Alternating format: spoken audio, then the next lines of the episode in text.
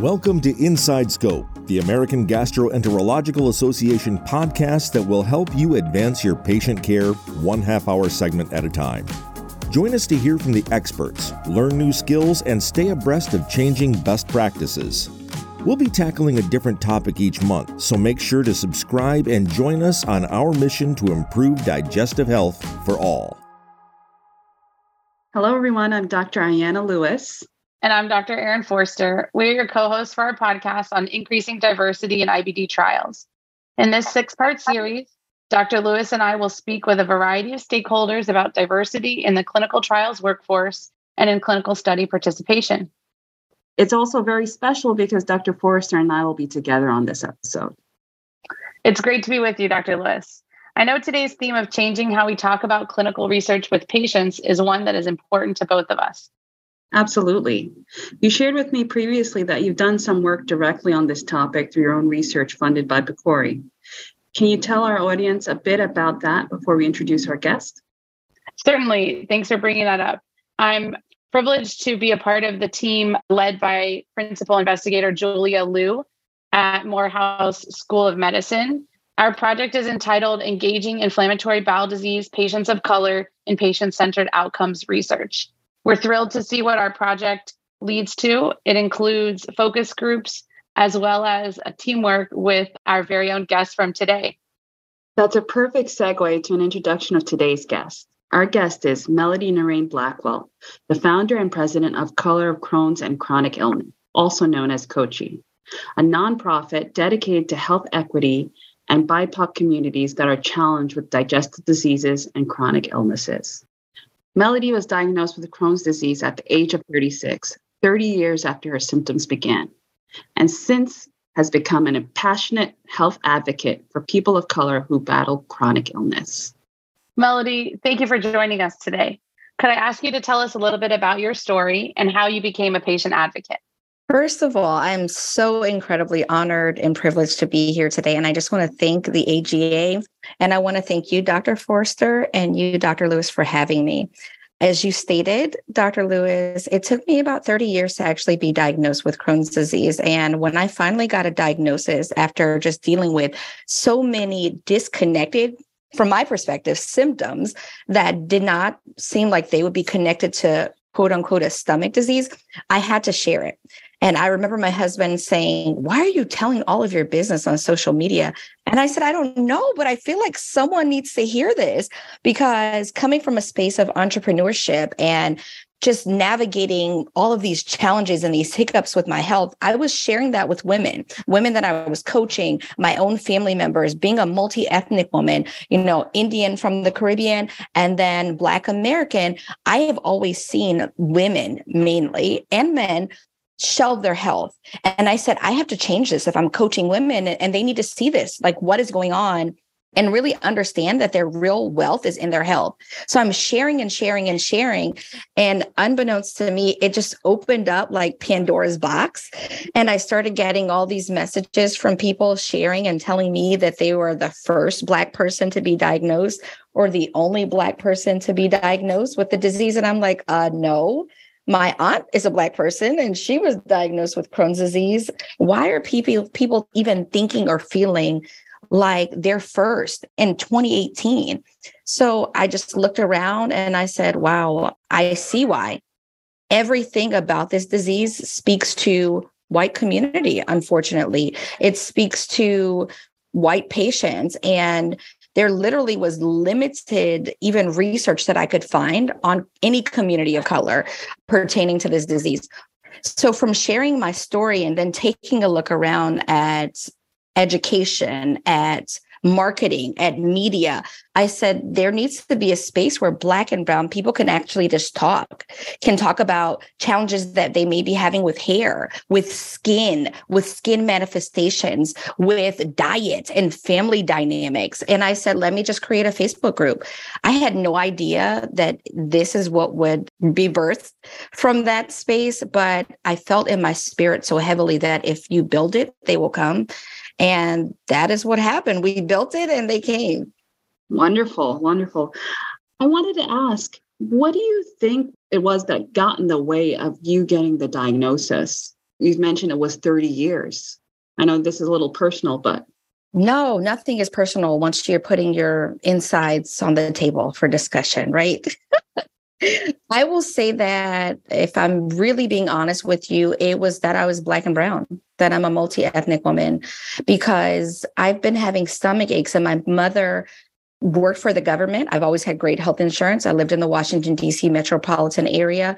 My mother's has a master's degree. She's educated. I'm educated. I don't think I'm shy by any means. And I, I, have always been able to convey what was going on with me.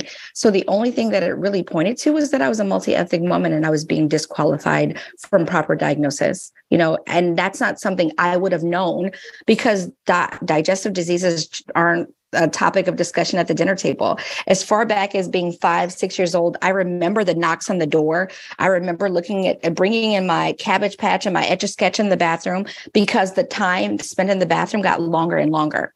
So that was how I even knew that I had issues then because the knocks on the doors, are you okay in there? And then the stretch of time would, would get longer that I needed entertainment that was how I coped with as a kid. But at the age of 13, I started having consistent rectal bleeding. And I was told that I just had internal hemorrhoids, even after having a flex, even after telling the doctor that I had had consistency with stomach aches since I was five, six years old. I was still just told, okay, your daughter just has internal hemorrhoids. But that was a diagnosis after the doctor asked if I was sexually active. Hmm. Wow.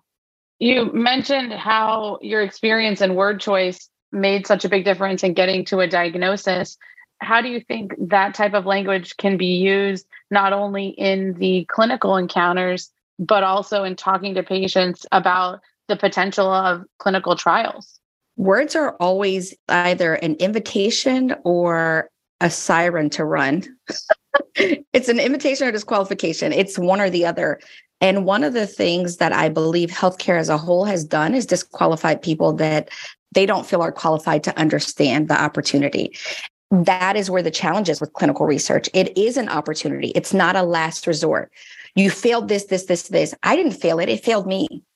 so let's start with that. I didn't fail the medication. The medication has now failed me. Here's another opportunity for you. If we learn to present things to people as an opportunity, it's now an invitation for them to want to be intrigued or want to access the information instead of now fearing what is to come because that's what it feels like. Trials, especially with Black and Brown communities, are spaces that feel imprisoning because more often than not, they are. So when we say things like clinical trial, clinical is disqualified, but all we hear is trial. What does that do? Does that sound like somebody that does not sound like a party? That does not sound like something I want to go to, I want to attend, or I want to participate in.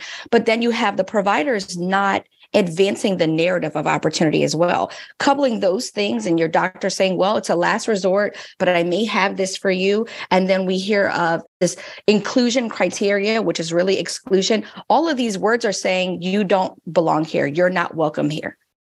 So, how do we change the narrative, Mel?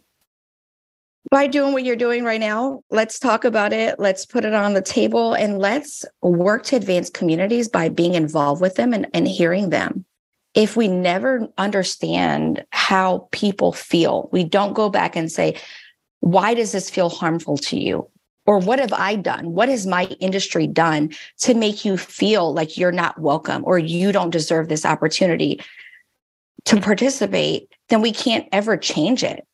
Informed consent is not so informed people don't even know about IRB. So they're still living off of old historical challenges that they're even informed about a lot of people are informed about Henrietta Lacks and Tuskegee, but there are so many who aren't. They're just going off of what others have said to them.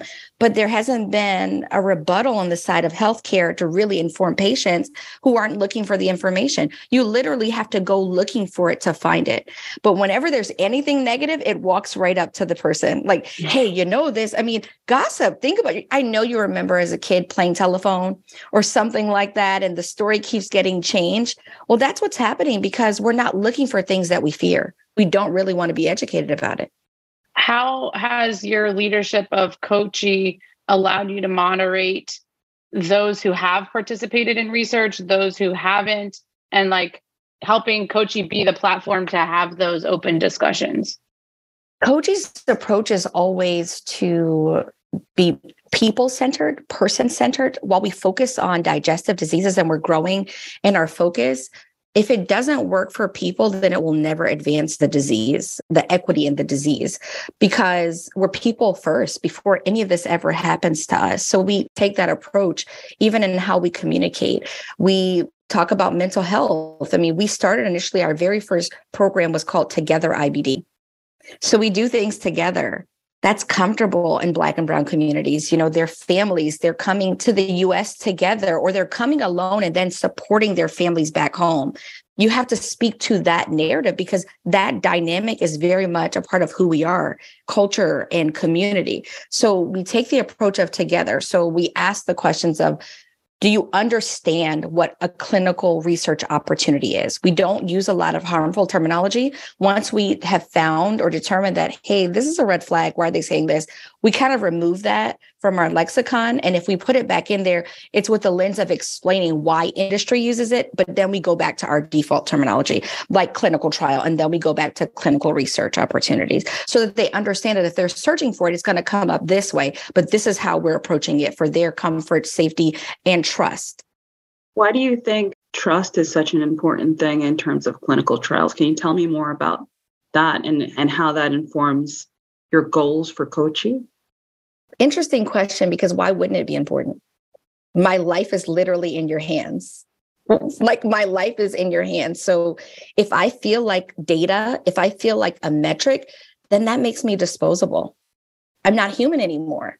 And this is one of the reasons why I have been advocating and sharing with my physician friends how important it is for patients to be a part of grand rounds because you're caring for people ultimately. And if you start caring for people when you leave medical school, then you're losing the point of what you're doing. You're losing the focus. So this goes back to why is trust important? Because my life is in your hand. And if I'm a parent who's navigating colon cancer and now I am being placed in a, a, research opportunity, I still have kids that I have to care for. I still have a spouse that needs me. I still have to show up for their events. So if you're giving me something and you're not giving me the best advice, I can't trust you to give me the best advice. I can't trust you to to really let me know what my labs are saying. It's a space where I'm giving you the very best of me. Why shouldn't you be giving me the very best of you as my healthcare provider? Absolutely. Trust is so important and definitely the foundation of uh, provider patient relationships. Are there specific initiatives through COCCI that are focused on clinical trials or helping patients balance their personal risks and benefits? There's some, you know, forums sure. online that are like, only talk about this, only talk about this. How does COCCI navigate those type of things? COCCI, so I love that you mentioned PCORI because we're a partner in that grant as well. Whoop whoop, go COCCI. Yes. Uh, but we've also been in the space where we've had to share with people that doctors have said it this is the last resort for you that we've had to share change mechanisms for their change of thought so this may be the last resort for science because someone like you for medication that's actually able to be prescribed to you but it's not the last resort for life and the disease because you participating in this allows you to advance science. So we talk through what irb is you know now there are rules. So here are the rules that come with this study. It has to be regulated and it has to meet these standards and these guidances. Here's what it means to have informed consent. If this no longer feels like a space that you can manage, you can opt out of this because a lot of people don't understand what that means. Here's certain benefits that this study actually offers when it comes to financial support. We kind of break things down, but recognizing that there was such a grave need, we are launching our own program, which is called Count Me Included. And we go through things like and again speaking to the positive instead of asking people why don't you participate in clinical research? we say i would participate if. And so we have allowed our community to share what a barrier is that if broken it would allow them to feel like they felt more comfortable with participating. And through that we have physicians scientists who respond to these scenarios from our community. So they respond to the question saying, Hey, we've got an answer for that. Now, this is how this operates and this is how it moves. And because of that, they're now letting down their guard because physician scientists and leaders in the industry and our partners are responding to what they felt like was a challenge for them to even see this as viable. I think the first real advancement is for our community who has been harmed by research, who has felt like it is only for someone who's failing to now say, oh, this is a viable opportunity and I am viable in the advancement that will ultimately change outcomes for my family because we know that IBD can be genetic. It could change people that I'm friends with. It can change outcomes for people that I'm just in community with. And that now gives them a badge of honor to say, I'm a part of how this has now moved because historically there was none of me included in this method. Thank you so much for sharing that. I wanted to ask because you work so closely with patients, what are you hearing from patients in regards to clinical trials and from patients who've never participated before that you'd like to share with us? To be honest again, you know what? I don't even have to say to be honest because one thing about me, I'm going to be honest. So I think one of the most recurring statements that we hear is that they're being disqualified. They've been on three or four biologics that because they're not in a certain space of remission or where their disease is, they're again disqualified. So I really feel like that is probably for industry to reconsider these exclusion criteria because a lot of our community members, because they're not included in research, they are being unqualified in research because they're doing it and having to go through all of these therapeutics to get to any form of sustainability never been factored into in the actual drug development phase. Would you say that the coaching community has felt any of the small industry changes in trials recently? Like for example head to head trials or patients that haven't been exposed to many medications or for those that have the slightly expanded criteria or that hasn't quite trickled down and we're just deluding ourselves thinking that industry is hearing things? I do believe that industry is hearing, and I do believe that some of the change is being discovered by community members because what we're we've now been around three years. We turned three years old on April 14th, but we've been around as a Facebook group for almost five years. And initially, clinical trial and research was a bad word. no one wanted to talk about that. They didn't want to hear. I didn't get responses on posts. But in the last, I would say eight months, I'm noticing people saying, I'm participating in this saliva study. I'm participating in this blood draw study. And they're talking about the studies that they're now open to participating in. And then people are asking questions. And I think because of that, it's triggered more people to want to understand or they're wanting to engage or they're wanting to find out how did you get into the study like how did you mm-hmm. find the information on this did someone reach out to you but i think one of the most warm aspects of this is that their community is sharing this I don't think that they're always inclined to do the research to finding or responding because I see posts about studies all the time. Shout out to the Facebook algorithm or Instagram. I'm seeing them come up and I'll share them. And then people will ask us questions or they say, Yeah, I saw that, but they didn't click to find out more information. They're only wanting to be informed about it because COCCI has shared it or one of their COCCI community members have shared it. And I think that speaks to the trust that they have for the actual community. If the community shares it, then that means it's viable and it's not something that's trying to steal my information or do something with my blood. You know, people think all kinds of things, especially if they still have family dynamics that are tied to some of these older studies or challenges that were unethical in medicine and healthcare. They still carry that along with them. So it's important, even as researchers like yourself, it's important to even do the tie in and the buy in with communities that are trusted amongst patients.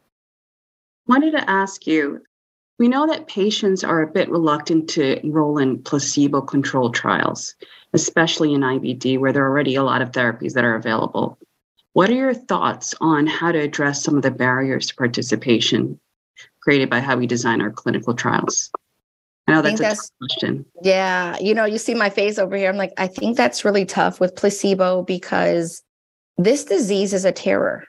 you know, whether it's Crohn's or UC, it ravages people's lives. People literally go from, my, you know, I hear this a lot in cancer spaces, and I don't think that it's as magnified or the lens isn't really on how people can go from having a fully sustainable job and, and fully functional life to now just being completely dysfunctional. And when you hear a word like placebo, it feels scary you know, I was going to say something else, but it feels scary because I already have been down that road where I don't feel well. You know, you know some of my story, Dr. Lewis, where I had eight fistula and I had these drains in my colon and I had rectovaginal fistula and I had mouth ulcers and not eating and just it my body was just going haywire. I would not personally sign up for a placebo study. I would participate in studies, but one that says placebo, I can't subject my family to that. Do you think it's ethical to be doing placebo controlled trials for patients with inflammatory bowel disease when we do have these other options? If I'm going to be who I am, I'm going to tell you I don't think it's ethical because we're first called to do no harm. And understanding the harm that this does to not just the person, but their existence, their financial sustainability, their families. It goes far beyond getting the data. We shouldn't be doing that. I don't feel good about that. It's not something that I would be inclined to share. It's not even something that I could really speak to it being valuable, knowing what I went through for 30 years and having no answers for 30 years and then being subjected. I'm on my 16th medication and I'm finally feeling so much better. I'm not in remission yet, but I could not comfortably and with my own convictions tell someone that this would be an opportunity for them. That's a real doozy. And hopefully, as providers, we can try to balance what are perceived as the risks and benefits of all the different types of trials and certainly emphasize those that are less placebo controlled or not placebo controlled because you're absolutely right it's the patients that are paying the price with their time and their lives and their families.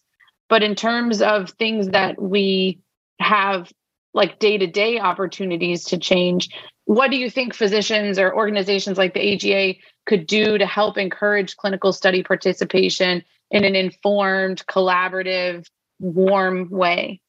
It's the discussions and the conversation. People have to be educated about what the opportunity is to advance science for themselves and for others. We uh, put too much emphasis, again, I go back on the data and what this can do from a very high level delivery and it's not being shared to people who don't have that level of health literacy you know it's just not shared. You have to be a scientist. I mean th- let me tell you something. I get a lot of documents regarding studies and the development of these studies and how they're created and the moving parts. I feel like i'm going back to school every time i read one I'm like, okay, let me understand, let me Google this. I love you, Google. Shout out to Google.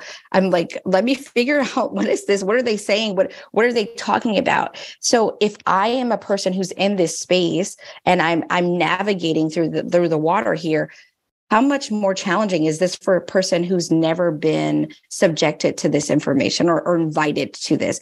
We have to break it down again, back to the basics invitation and opportunity. That's what this is. That's what a clinical research opportunity is. It's an invitation and an opportunity. So, what does that look like for you, patient? And when we start to develop patient engagement opportunities, then we can shift the paradigm because patient engagement speaks a different narrative than clinical trial participation. Mm. Absolutely.